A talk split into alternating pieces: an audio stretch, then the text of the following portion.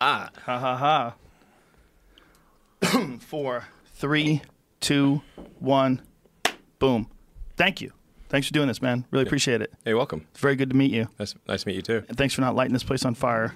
You're welcome. That's How coming does- later. How does one, um, just in the middle of doing all the things you do, uh, create cars, uh, rockets, all this stuff you're doing, constantly innovating, decide to just make a flamethrower?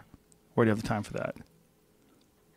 Well, the flame. I didn't put, we didn't put a lot of time into the flamethrower. the this was an off the cuff thing, and um, so we have, I have sort sort of like it's sort of a sort of a hobby company called the Boring Company, uh, which started out as a joke, uh, and we decided to make it real, um, and and dig a tunnel under LA, and then dig. Then people, other people asked us to dig tunnels, and so we said yes in a few cases. Now, Um, who- and, and then and then we have a merchandise section that only has one piece of merchandise at a time. And we started off with a cap, and there was only one thing on. It was just boringcompany.com slash cap or hat. That's it. It- and and then we we sold the hats, limited limited edition. It just said the Boring Company.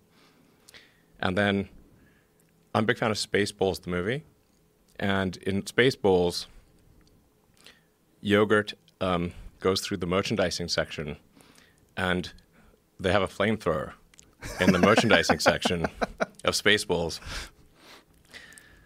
and he, like the kids love that one. Uh, that's the line uh, when he pulls out the flamethrower. It's like we should do a flamethrower. So we Does anybody tell you no? Does anybody go, Elon? Um, maybe for yourself, but selling a flamethrower, the liabilities, all the people you're selling this device to, what kind of unhinged people are going to be buying a flamethrower in the first place? Do we really want to connect ourselves to all these potential arsonists? Yeah, it's a terrible idea. terrible. Shouldn't buy one. I don't. I said don't buy this flamethrower. Don't buy it. Don't buy it. That's what I said. Uh, But still, people bought it. Yeah, there's nothing I could do to stop them. It's you I build could it, they will stop come. them. I, I, tr- I said don't buy it. It's a bad idea. How many did you make? You. w- It's dangerous. It's got. It's wrong. don't buy it. And still, people bought it. I cou- just couldn't stop them. How many did you make? Twenty thousand And they're all gone. in three. I think four days. They sold out in four days. Are you going to do a, a an, another run? No. No, that's it. Yes. Oh. I said we would do 20, th- we did 50,000 50,000 hats. Um, at, and and um, that was a million dollars. And he's like, okay, we'll, we'll sell something and, and f- for 10 million. And that was 20,000 flamethrowers at $500 each. they went fast.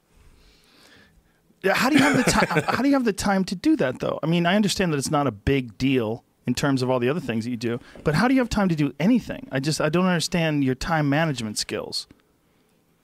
I, I mean, I didn't spend much time on, on this flamethrower. I mean, to be totally frank, it's actually just a roofing torch with an air rifle cover. It's not a real flamethrower. Which is why it says not a flamethrower. That's why we were very clear. This is not actually a flamethrower, and and and also we were told uh, that various countries would would ban shipping of it. But they would not. They would ban flamethrowers. So we very to solve this problem for all the customs agencies. We labeled it not a flamethrower. Did That it way. work? Is it effective? I, I, I don't know. I think so. Yes. So far. Yes. Now, but you do. Because they said you cannot strip a flamethrower. But you do so many different things. Forget about the flamethrower. Like, how do you do all that other shit? Like, how do you how do you how does one decide to fix L.A. traffic by drilling holes in the ground? And who do you even approach with that? Like, when you have this idea, who do you talk to about that? I mean, I'm not saying it's going to be successful or of, you know, I mean, it's just like asserting that it's going to be successful.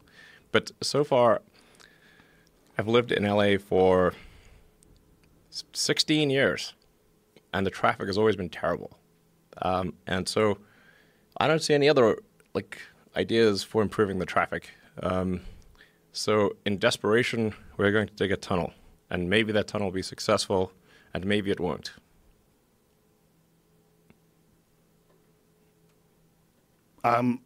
I'm listening. Yeah.